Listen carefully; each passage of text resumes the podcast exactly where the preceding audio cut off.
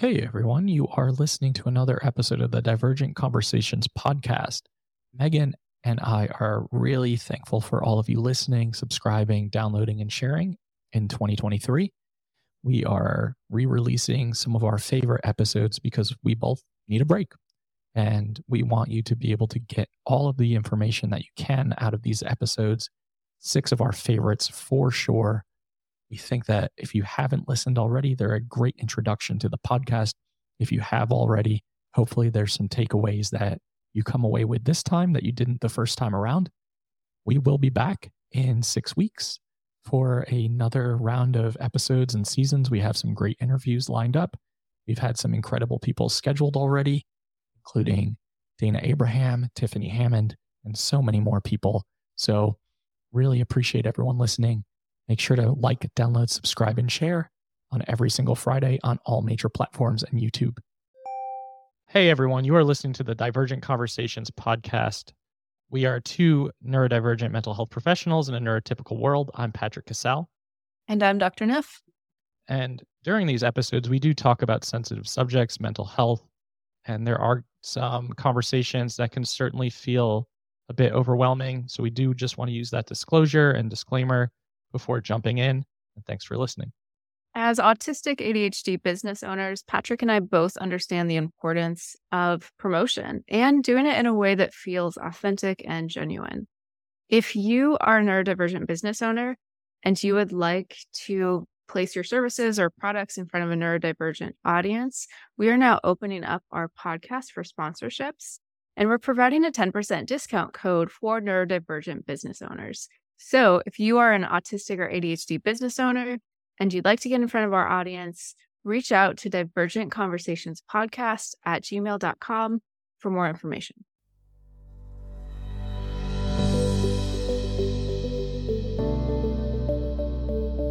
Well, Mel, I was so excited when you reached out to me over email. Um, Patrick and I have been talking about how we just keep getting sick. Um, I've been dealing with long COVID. And we've been saying probably for the last four weeks, we've got to do an episode on health. So you're an autistic physician. This is your like specialty. I'm so excited you're here. Um, before we started recording, I was talking about like, oh, we don't do bios, which I actually love. It, it feels more organic, but it does put a little bit more pressure on you to explain to the audience who you are and give us context. Um, so can I hand it over to you to give us some context of who you are, why this conversation is important to you around autism and health? Definitely. And thank you so much for having me. Um, so yes, I am an autistic physician. Um, I am the founder and executive director of a nonprofit in Vermont called All Brains Belong. Um, we provide neurodiversity affirming medical care in addition to social connection opportunities for kids and adults, plus community education. Um, and uh, in my medical practice, um, I am providing medical care, both primary care and additional support for the conditions that we'll talk about today, um, for kids and adults. And so um, not, not all of my uh, patients are uh, neurodivergent, um, but most most are. And the majority of my autistic and A D H D adult patients um, suffer from a constellation of related medical conditions. Um, and uh, the problem is that not only do many medical providers not know that these conditions are related, the, the standard management of some parts of this constellation, and in my practice, we literally call it all the things because mostly all the people here have all the things. Um, so I love that. All the things. That's yeah, a hashtag. Yeah. So the the standard management of some parts of all the things um, make the other parts of all the things worse. It's like a con- conflicting, it like internal conflicting access needs. Absolutely. I love how you unpack that. I, a lot of the folks I work with, and myself included, will talk about that of like, well, I could do this medication for this diagnosis, but then this other diagnosis I have is going to be negatively impacted by that treatment. So it's like this whack-a-mole of health conditions. Um, yes. So having a provider who can do the zoom out, which Western medicine is not historically great at, the like zoom out, let's look at this this whole body, all and how it's integrated. Um, I get the sense you're absolutely doing that. I love the language of constellation. I feel like that is a really integrative way of thinking about it. Can you, I'm I'm curious what you would say are some of the like big planets in the constellation. Also, I love how we're like co-creating a metaphor here as we. I love this. Yes, I will like, yes. So um, uh, I've, I've been thinking about these quote planets as like buckets. So this constellation includes something in the allergy immunology bucket, something in the connective tissue bucket, something in the gastrointestinal bucket, something in the back, sleep back, bucket. Back. Yep, right, right, right. Yeah. Um, uh, something in the nervous system or neuropsychiatric bucket, something in the metabolic or vitamin absorption bucket, and something in the dental, face, and jaw bucket. And, oh, that's um, a new one. I didn't know about yeah, that. Yeah. And so um, one of one of the the, the the the things about this is that um, there many people go often decades with like maybe some like prodromal mild symptoms. And then because these are all neuroimmune conditions, meaning they impact the nervous system and the immune system, and like they, they, these systems crosstalk um, via mast cells, which we can talk more about. Um, anytime the neuroimmune systems get triggered by something, whether that be infection, like COVID, for example, um, or surgery, or a concussion, or like, you know, uh, trauma, you know, physical, emotional trauma, any kind of trauma, like these, or, or or pregnancy, or menopause, or like just any trigger to the neuroimmune systems, these conditions can get worse. And for many people, they can get a lot worse. So, um, not that I'm going to treat this like a consult, but this, this feels like a consult question. So for me, I had two very complicated pregnancies as well as two pregnancy losses. So pregnancy, that whole season of life was difficult for me. But both, both my two labors, complicated, ended in C-sections. My recovery to C-sections was brutal. Um, and I always attributed that to the fact that I'd had a thirty-six hour labor and infection, uterine infections. But based on what you're saying about surgery, is it possible that my difficult, my difficulty coping post C-section was actually related to organic things going on related to being autistic? That is certainly possible. And in my practice, we see surgery, um, both from a, there's all these different aspects of surgery. That's like, a, you know, a whole other podcast episode maybe, but like when we think about, you know, um, aspects of connective tissue, for example, many autistic A D H D people, um, have a condition called hypermobile Ehlers-Danlos syndrome. Um, uh, so like wound healing from a connective tissue standpoint, like we, we just maybe don't heal well. Um, and then like, again, the, uh, the autonomic nervous system aspects of, you know, maybe, maybe there's an impact in like blood flow, and maybe there's an impact in like blood pressure and heart rate and like all these things.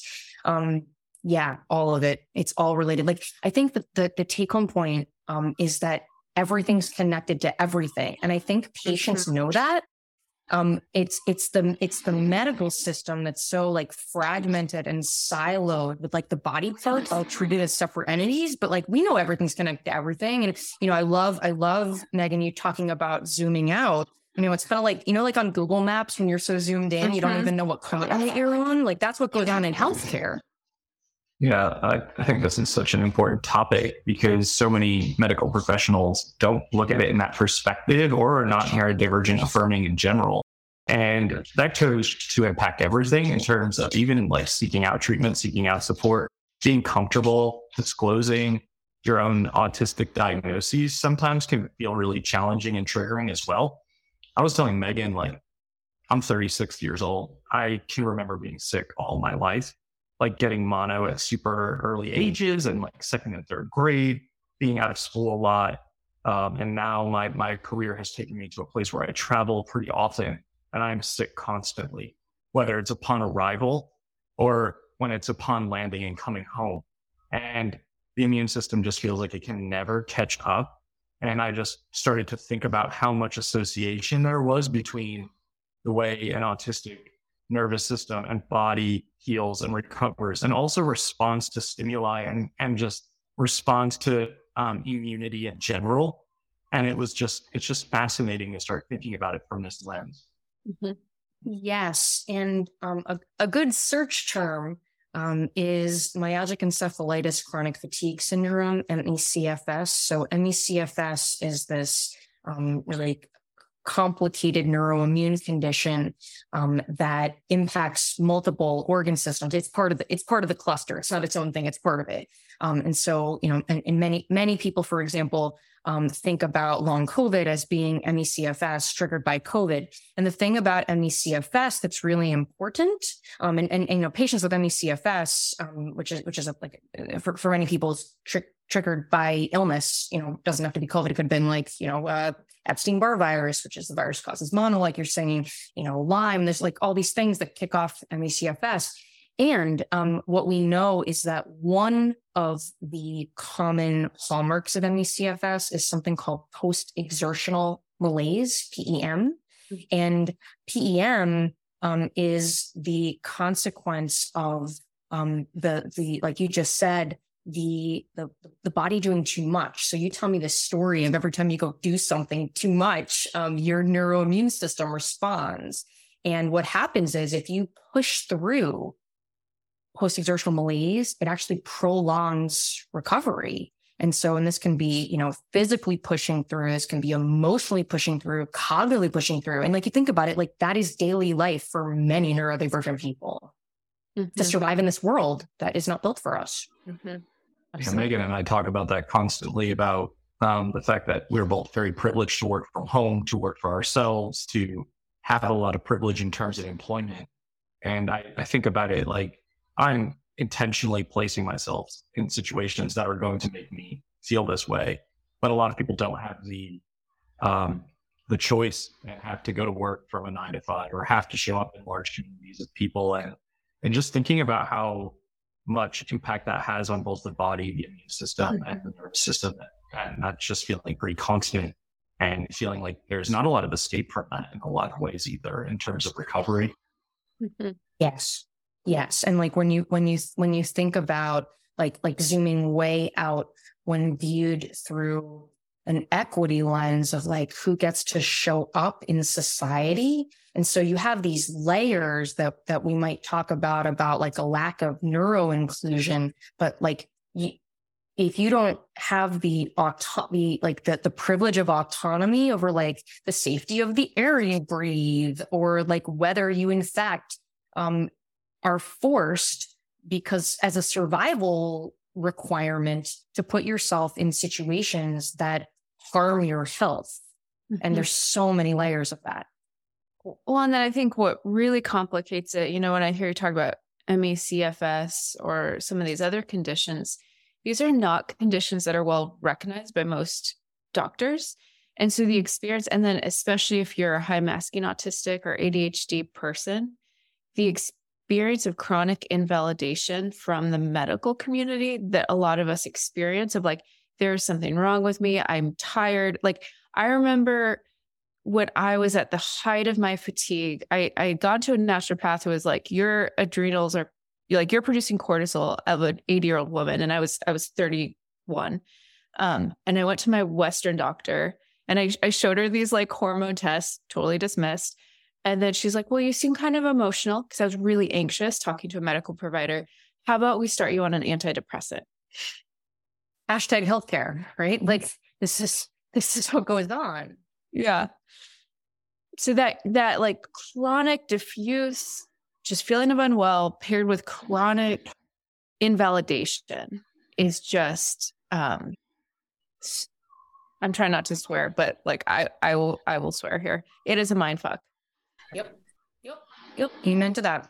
So, you know, it's really hard. And, um, I mean, and if I can, I can, I, I can send you, uh, a, a recording from uh, an education, a free educational that my organization put on last month about the healthcare system and like everything you just said.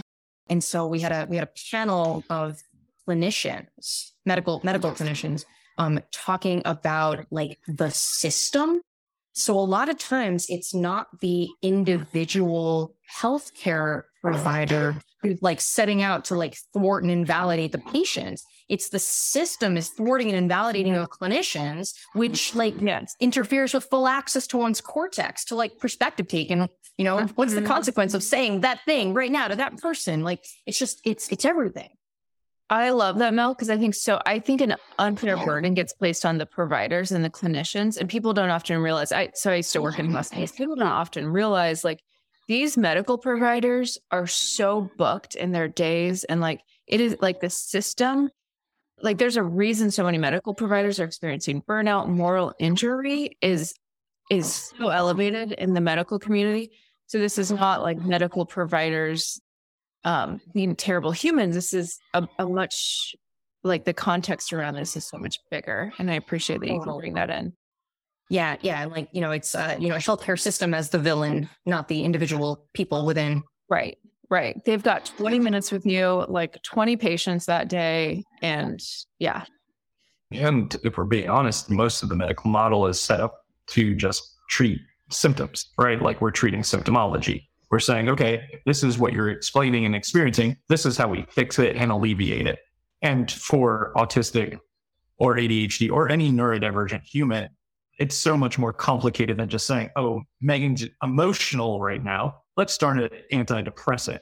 Like that, that's just a quick Band-Aid fix that does not actually zoom out, as we're saying, and take into consideration everything that's going on behind the scenes. But if you don't have time to take in to consideration everything that's going on behind the scenes, it's It's a double-edged sword. It's like, where do you fix the, the problem and how do you alleviate that? I was telling Megan yesterday, I have a, a healthcare collective that I'm a part of here in Asheville, and my P C P, I think, is is quite open-minded and, and, and really wants to be holistic and integrative and perspective.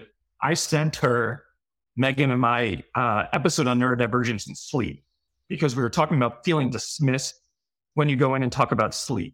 And the issue is like, have you tried mindfulness? Have you tried relaxation techniques? Have you tried this? Have you tried this? And we're like, yes, we're fucking autistic. Like, I've researched everything under the sun that could help me sleep more than two hours a night. I promise you. Anyway, mm-hmm. She messaged me yesterday and was like, I listened to your episode. I can't believe how dismissive I came across. I'm so sorry for that. And can you help me navigate how we can better understand how to help you sleep and rest? And I thought that was so unbelievably validating. And I was like, okay, I can I can see this person and feel really comfortable here. I mean, this person cued safety right there. Like, yeah. Oh, I just got chills like that. Yeah, right. There's, pe- there's there are people who get it and can come to get it. Um, yeah. So, um, and I don't I don't know if if this will air or when this will air or whatever. But um, uh, All Brains Belong has, for the past year, we've been creating a free resource, um, both for patients and for medical providers, two different versions about this picture of all the things to just like be available. Of like, here's a, you know what's going on. Here are some things that might help. Um, because and and and it has been about really bridging the double empathy problem. Where, you know, when we think about, um, you know, the questions or even the style, the way of clinical interviewing that medical providers are trained in, like, does not work for all brains, um, right? So, so people, uh, medical providers are often not getting the information because they're not able to elicit the information. Like, the patients will tell you what's wrong if you can, like, cue safety and allow people to have access to their own cortex to communicate in their own way.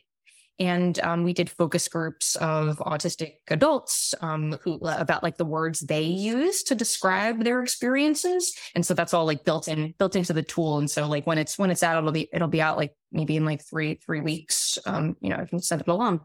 That's amazing. That's just like one of the top requests I get is, can I have like a one page handout to help me advocate with my medical providers? I'm so glad you've created that or are creating that. Um, I'll, we'll absolutely link that because I think that'd be a really helpful resource.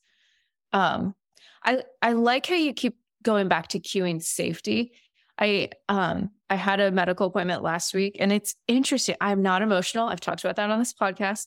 The one place I cry is in medical offices. I, like, and it, like, it's not intense, but it's like, I'll, I'll say something vulnerable. And I think it's because I'm so prepared and scared about being misunderstood that yeah. it is, it is really like the one place I cry. Yeah, no, that I, that resonates with me a lot. Um, I, in general, don't seek a lot of healthcare for my, all the things I have. All the things also. Healthcare um, yeah. Yeah, exactly. Very health fear avoidant. Right, exactly. Um, but yeah, but that's, yes, like your nervous system is like, it's, it's, it's a trauma response, right? It's just, you know, you're waiting mm-hmm. for the next, the next hit.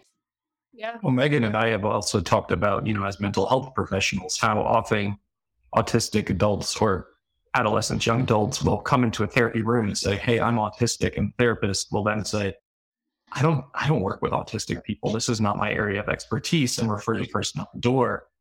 And how invalidating and dismissive that is. So if we take that in the mental health realm and then go into the medical world, there's almost this additional layer of fearfulness and vigilance around disclosure and feeling safe and feeling like you have to prepare to be dismissed or misunderstood, or you already feel dismissed and misunderstood in most areas of your life. So it really does complicate seeking out treatment and support. And I think myself, like talking about just chronic health conditions, people in my life, you know, especially like family members or friend groups are probably like, this is all um, hypochondria. Like, this is like, you're sick all the time. There's always an issue here. Like, there's always something going on. And that can feel really invalidating and, and shame inducing as well, to constantly yes. feel like, I always feel this way. And I wonder what it would feel like to have a week or two where you're like in optimal health as a thirty-five, thirty-six year old human being. You know, one thing I've said my whole life, pre pre autism discovery, um, was I just wish I could have a day in someone else's body. I just want to experience. And it's, I think it's because it's like, I don't feel like what I'm feeling is what other people are describing, but I don't know that because I only have my subjectivity. So that has been my fantasy since I was a child. Can I just experience someone else's body for twenty-four hours? Yeah. So what, what, what our model at All Brains Belong is that connection is the path to health. So we do a lot of group medical appointments, for example. So not only do we have this piece of like, I learned for the first time that I'm autistic and or A D H D, but I'm also like, I have this thing and it's called all the things. And the yeah. thing you've been saying was happening. It has been happening. And guess what? There's like a ton of other people who are experiencing this also. And you come together and you learn together and you learn how to adapt the environment and the routines, you know, to meet your access needs and, you know, be promoting neuroimmune health. I love that. I love that. This community of all the things. Okay. I'm going to ask a question. And if you're like, no, I just don't want to go there. Like, just, okay. Tell me. Um, I noticed the first few years or the first year of entering autism advocacy space, I was really cautious of talking about anything related to gut health, nutrition, because for so long, the message was, if you cure your gut, you will cure autism. And so I wanted to steer so clear from any of those reductionistic stories of autism, of this health thing, or like, if you cure your nervous system, you cure autism. I've heard that too. How, so that nuance of autistic people are more vulnerable to a ton of health conditions, and supporting it supports our well-being. And no, we're not trying to cure autism. Um, that sort of middle line of here are some things you can do to support yourself. Like, do you, do you ever experience tension around that or? Yeah, no, it's interesting. Um, I, I like, it's like monotropism. I like forgot to experience tension around that because I like experience tension by so many other things. So I would say that, um, uh, It's it's not that these neuroimmune conditions, like I read this book about like some component of all the things that was talking about, you know, it had, it had like a curative narrative and it was gross. And like, anyway, whatever, I won't even like name the book, but um, it, it is worth like throwing that narrative out. Like, I am autistic. Um, I have always been autistic. I always will be autistic. And in fact, it is the fact that I am autistic that allows me to zoom out and see the whole pattern. Cause that's like what my brain does. Right. So it's, it's that um, these patterns are more common because of the way that we're wired, and um, most of the environment is unsafe. It's the environment that's unsafe. Um, and so that is why we're going to have a dysregulated autonomic nervous system. We're going to have a dysregulated immune system. We're going to have mast cells, which are an immune cell, a type of immune cell that like crosstalks between the, uh, the nervous system and the immune system and the soft tissue. There's mast cell receptors on every organ system. Like, so, so um, that's a, it's a good search term um, because that like managing your mast cells is like, part of part of how you support this this cluster. And it's not because we're trying to like not be autistic anymore. We're trying to like not be in pain, and we're trying to not have a blood pressure plummeting. We're trying to not have, you know, trouble breathing. We're trying to not have a G I tract that's completely flipping its lid all the time when we eat, like that. So I would just name. Yes, I love that. And then this is where also like mental health, right? So many of the things you just named are going to cause mental health issues, right? A dysregulated nervous system, fight, flight, anxiety. So for therapists like Patrick and I, you know, we aren't typically trained to look for like nervous system dysregulation as the cause. So we'll go straight to like, here's some emotion regulation strategies.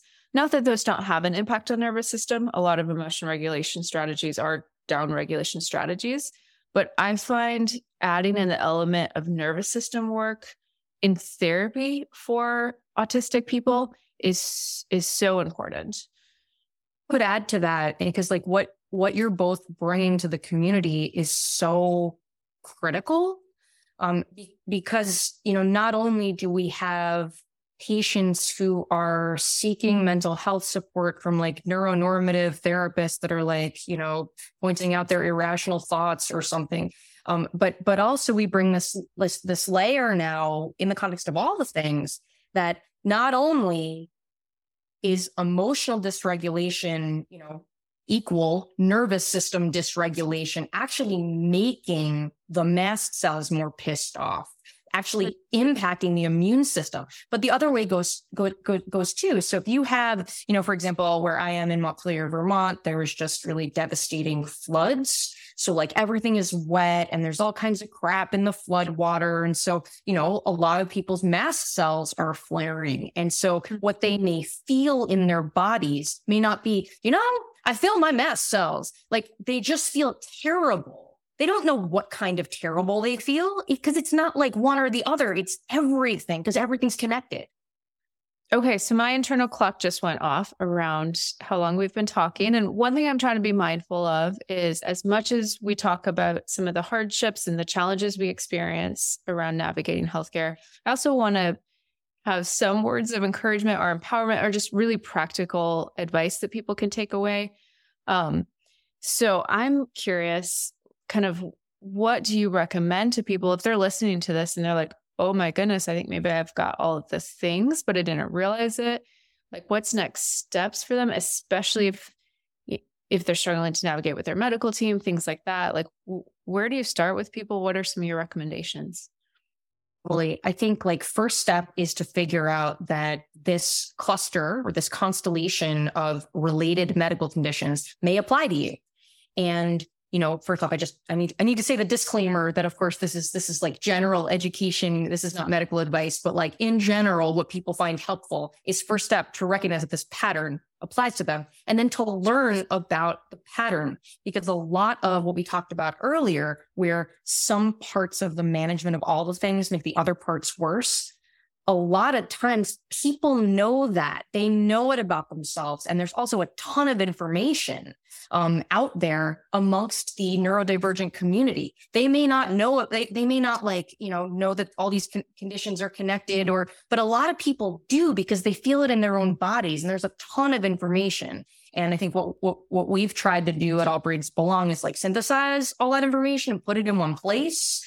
Um, but um, it, it, it, I think I think figuring out the things that make you feel better, that don't make you feel worse, like stopping the things and working with your, you know, your personal medical provider to like figure out what are the things that I'm doing that might be making this thing worse, eliminating those things that are maybe making you worse, um, you know, is the first step, I think. And a lot of times, especially, you know, I, I would say like, if, you, if you're going to pick like one search term, I would read about mast cell activation syndrome, M C A S, because if you can understand mast cells, this is a cornerstone of this constellation.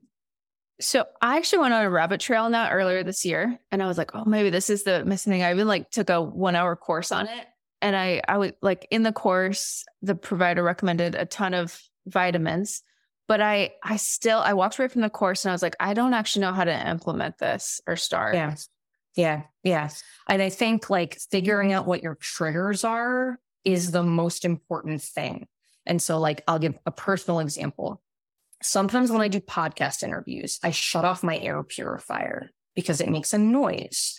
Um, and then I feel terrible afterwards. And then I'm like, huh, I want to be, I, okay, it, t- it took like the like sixth or seventh time over the past year. And I'm like, really, it's every podcast interview? What is that? I'm not stressed out. Like, I've shut the freaking air purifier. There's something in the air that my mast cells are responding to. So like, you have to be you like, like zooming out. You have to like zoom out on your day, on your week, on your month, and like identify these things. There's no test. Like, there's going to be no test that says, you know, um, my mast cells are pissed off by something in my office. Like, we're not going to have that. It's, it's, it's like being a detective in your own life. Or, mm. um, I would, I, I've, I've never had a problem with dairy, but after I had COVID, I can't eat dairy anymore. Um, I, and it took me like a few weeks even to be like, why do I feel so terrible? And I, I realized that that's what it was. And so, yes, um, you know, th- there are a variety of medications and supplements that can be helpful and like, you know, life altering for many people in the context of all the things. Um, but trigger elimination is really important. Mm-hmm. Mm-hmm. I love that idea of become a detective in your own life. My mind immediately goes like to the sniggle place though, of like when it's all the things, and then you're like, I have to identify all of the triggers and all of the things. It feels very overwhelming. So I think for our audience, like one thing at a time, you know, try really hard to start small. Mm-hmm. So that's a good example of having like major throat surgery this year and still being impacted by it. Mm-hmm. Sorry to hear that. Um, and, and possibly related to all the things, right? So, so yeah. Um, the other thing is, Patrick, you brought up sleep a little while ago. That is a critical starting piece as well. Um, when I listed the different buckets, or I, I like Megan's use of planets, um, you know, I, uh, one of the things I listed was face, teeth, jaw. So many of us, we have long faces. We have a, a, a you know, we have more of a, a an oval shaped face as opposed to a round face. Right, like the three of us, like look at our look at our long faces. Um, and so we have, um, therefore, a narrower airway. Um, and if we also have hypermobile Ehlers-Danlos, for example, we may have a high arched palate. Um, or palate there that like also is making the airway more narrow. And so there's like extent, I should have said this earlier. Um, each piece of all the things is known to be more common in autistic people, and some of which are known to be more common in A D H D, which of course are like, you know, almost superimposed Venn diagrams or gold rings. But, but the, the idea being that, um, you know, these pieces are known by healthcare, but they're known as pieces, not as a, a whole entity. So like, yeah, you might say, Um, yes, I, you know, I know that obstructive sleep apnea, for example, is more common in autistic people because that is known. Um, and um, having, you know, a, obstructive sleep apnea is more common in people with long faces and high arched palates. That's known. Uh, obstructive sleep apnea is more common in people with Ehlers-Danlos syndrome. That's known. Put it together, zoom way out. This is one thing. And a lot of us have sleep apnea. And so, you know, in, in my in my medical practice, that is uh, a starting place for many in many people is is is is identifying what's going on with sleep, because it is so much bigger than like a ju- like like the examples you gave, Patrick, of like, you know, um, are you do you have a bedtime routine? Like, this is neuroimmune, right? So that is what I have to say about that. Fixing your sleep is essential. And like, if you don't fix your sleep, it's very hard to get the rest of all the things better. Yes. I talk about that a lot too. So same thing for mental health. It's like, well, if, if sleep's off the rails, let's start there. Um, okay. So now I'm super curious. Uh, one thing that I, I hear and know is also common among autistic people is our voices tend to be raspier or just have a different tone. Like both my kids have done speech pathology. Um, I know My I talk more from my throat, so I have kind of a raspy voice. Is that connected to the like high arch and what you were just describing about throat, jaw stuff, or is that a different mechanism? I that's really interesting. I've never been asked that question before. That's a pattern I certainly see a lot, and that I personally experience. Um, and I wonder. I I I I would imagine, I'm just like speaking off the cuff, I have no like literature to support what I'm about to say. Mm-hmm. Um, sure. But I would like, it's probably multiple things, right? So raspiness might be because there's like mucus on the vocal cords, because there's mast cell dysfunction. Um, and so, yeah. you know, the, like the, the big, big allergic responses to things in the environment. So that might be playing a role of it. There's also like the, like the dyspraxia um, component yeah. of like in ineffective or inefficient motor plans of like, when I speak, Um, you know, I'm using like all of my upper body at the same time. I'm turning all of it on because like, that's how I learned to do it. So I keep doing it this way at almost forty years old. Or, um, you know, if, if, if, if I have, um, uh, you know, uh, hypermobile Ehlers-Danlos syndrome and, um, I'm working harder to hold myself upright, um, my diaphragm might get stopped. And I'm using my neck muscles to breathe. And so these muscles get really tight. And so that tension may be impacting, you know, vocal cord usage. Anyway, I I, I would imagine it's like many, many things that are connected to all the things because everything's connected to everything. Yeah. Yeah. So it's blowing my mind. I'm like, I wonder if my Zenker's diverticula that I was diagnosed with. It it's on my list. thirty-five, yeah. where Wait, most people are sixty-five. It's, that's a whole conversation okay. that we could go into, but it's the third issue that I have at thirty-six no. years old that I've had two surgeries for that impacts my vocal cords, that impacts everything. And it's just interesting to start conceptualizing it from this lens. And right. it's the recognition of everything being so connected and yeah, potentially impacted. Oh, that's related because it's it's it's definitely related. It's like on the list. Um, yeah. Is that connective tissue goes to the whole body, and so if you like if the connective tissue of your esophagus is extra stretchy, then like the outpouching within the connective tissue, like you push it through. Same way that like um, a, a lot of autistic people who struggle with like chronic constipation. Um, it's because the colon gets extra stretched out and then loses its squeeze. Uh, it's not, it's, it's, you know, there's a lot of like, I mean, there's a lot of ableism in healthcare, right? But, but, you know, you know, uh, you know, of course that autistic person is constipated because like, look at their terrible diet or look at their inactivity. It's like, no, look at their connective tissue. Hmm.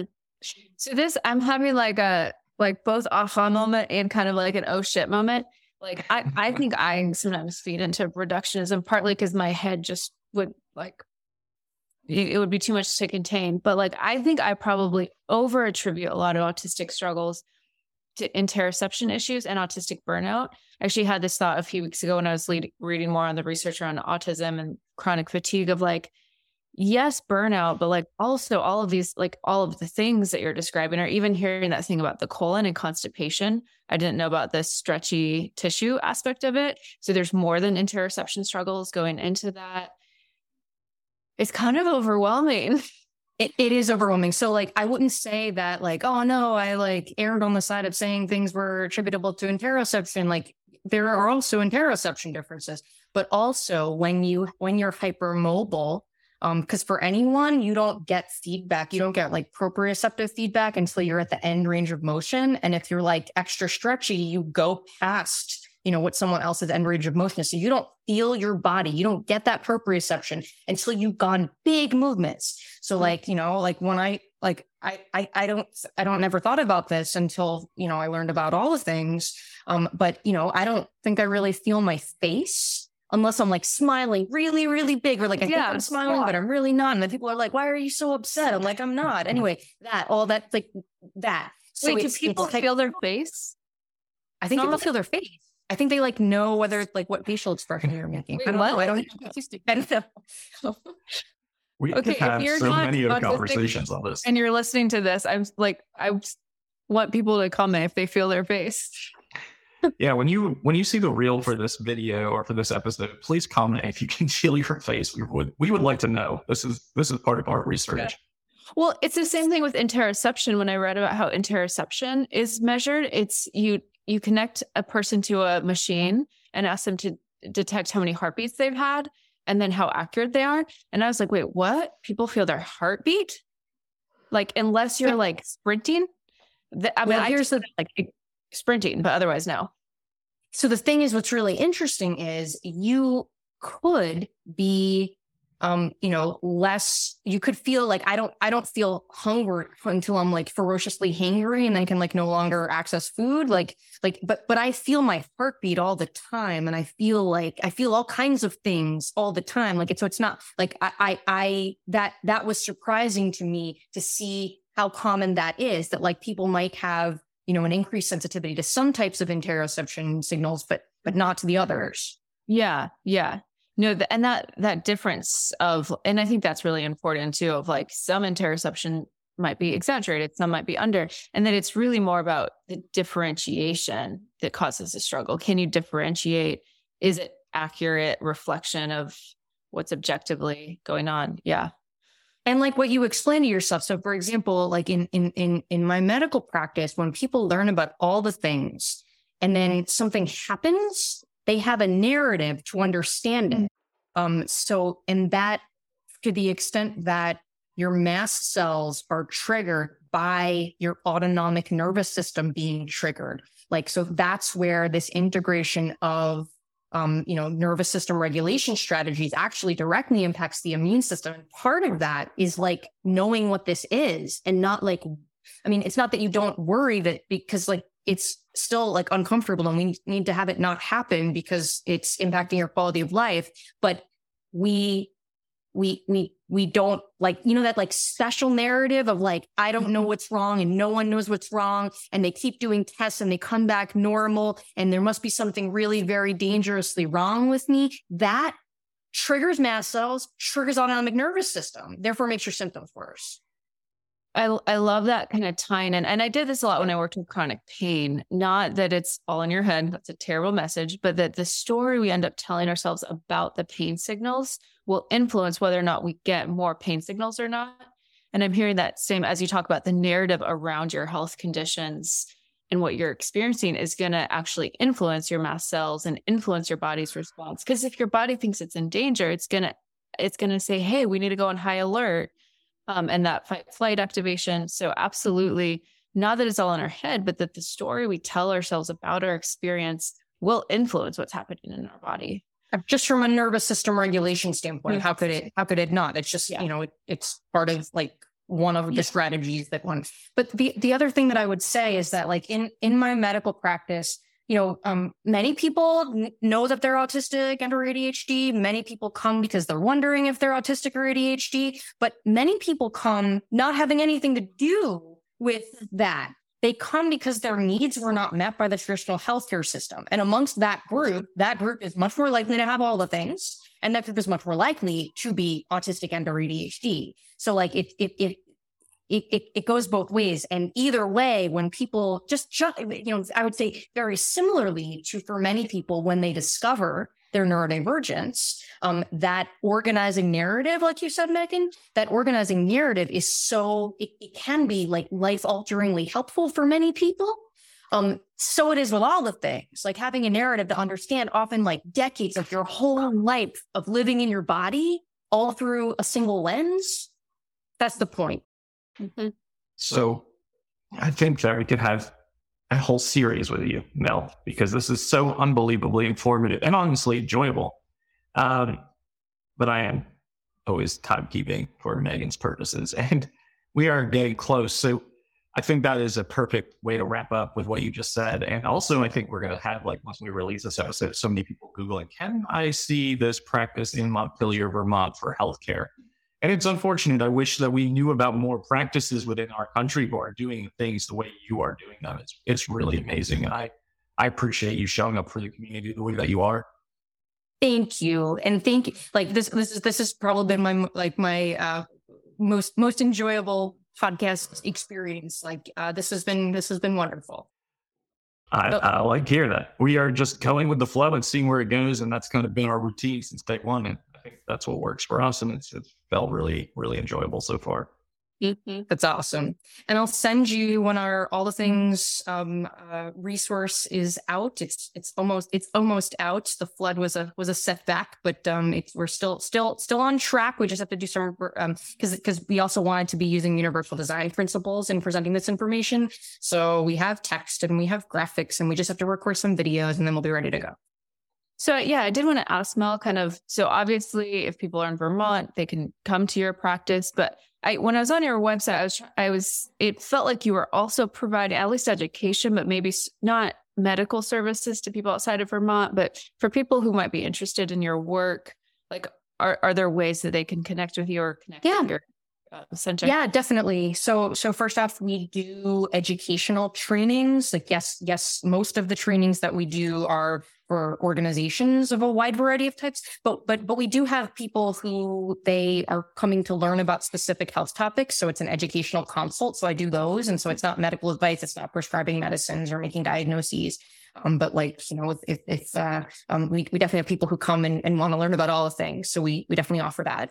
Um, and then we have free community programs. So um, uh, for, oh. for adults, we have Brain Club. It's virtual. It's open to anyone everywhere, and it's free. It's every, like globally. Every, it's open to anyone. Globally. We have people oh, that can, but last week we had somebody from the U K and somebody from Australia. Anyway, so it's open, open to everybody. And it's like, it's a, it's, it's a community education on everyday brain life. And we have like panelists and presenters and stuff. And um, it's, it's really fun. And then for kids, also open to anyone, anywhere. Um, we have Kid Connections. It's a friend matching program. So like we connect kids based on their shared interests, like their shared monotropic foci. Um, and uh, yeah, that was a kid's idea. Was that we have a junior advisory board. So this kid, this nine-year-old, um, we're like, how do you make kids feel like they belong? You let us do what we love. Holy crap. Yes. Yeah, so anyway, that's what Kid Connections is. Where can people find this information for those that are like, oh my God, this sounds amazing. Where did I find that? all brains belong dot org. And all of this information will be in the show notes so that everyone has easy access, and, and all of the links and all of the information that Mel provided today. And we really appreciate you coming on and making the time. This has been really enjoyable and wonderful, wonderful resource for the community. Awesome. Thank you so much. And to everyone listening to the Divergent Conversations podcast, new episodes are out every single Friday on all major platforms, and YouTube. Like, download, subscribe, and share.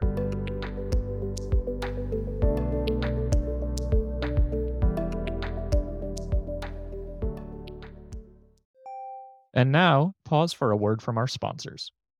From new patients faced with an empty lobby and no idea where to find their therapist, to clinicians with a session running overtime and the doorbell ringing, some of the most anxiety-ridden moments of a therapy appointment happen before a session even starts. This episode's sponsor, The Receptionist for iPad, helps you tackle some of that pre-appointment apprehension and anxiety. The Receptionist for iPad is an easy-to-use digital client check-in system that helps your visitors check in securely to their appointments and notify their practitioners of their arrival via S M S, email, or your preferred channel. No more confusion, endless lobby checking, or having clients sign in on paper logbooks. It can even help you upgrade and update your demographic information for your clients as well, and even validate parking. Start a fourteen-day free trial of The Receptionist for iPad by going to thereceptionist.com slash private practice. Make sure to start your trial with that link, and you'll also get your first month free if you decide to sign up.